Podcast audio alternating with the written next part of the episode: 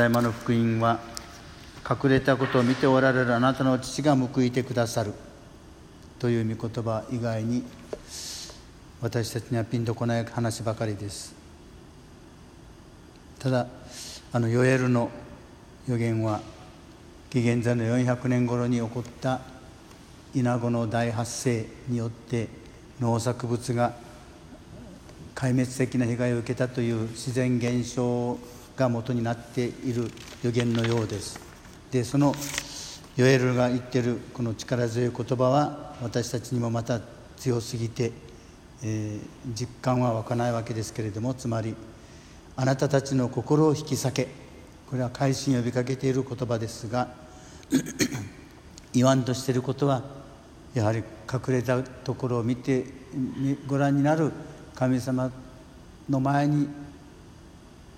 まあ、ぬかづくというか前に出てその神様の もとで私たちの心の姿をしっかりと見極めなさいという呼びかけではないでしょうか。心を引き裂くという言葉はは日本では心が引き裂かれるほどに痛みを感じるという時には使ったりするかもしれませんが改心のために使う言葉とはなってないように思います。いずれにしても私たちが今求められていることは神様の前にありのままの自分で立つ。そして神様の光に照らされて何が自分に呼びかけられていることなのかをしっかりと見ようとする。そのためには人前に立って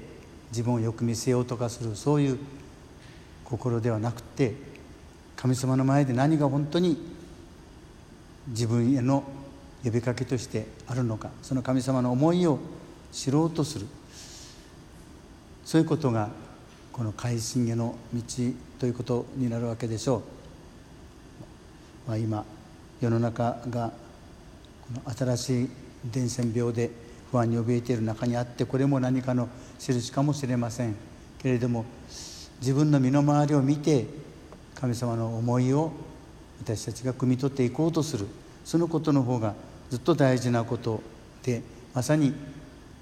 地に足のついた信仰。それが求められています。そういう実りのある親切となることを祈りたいと思います。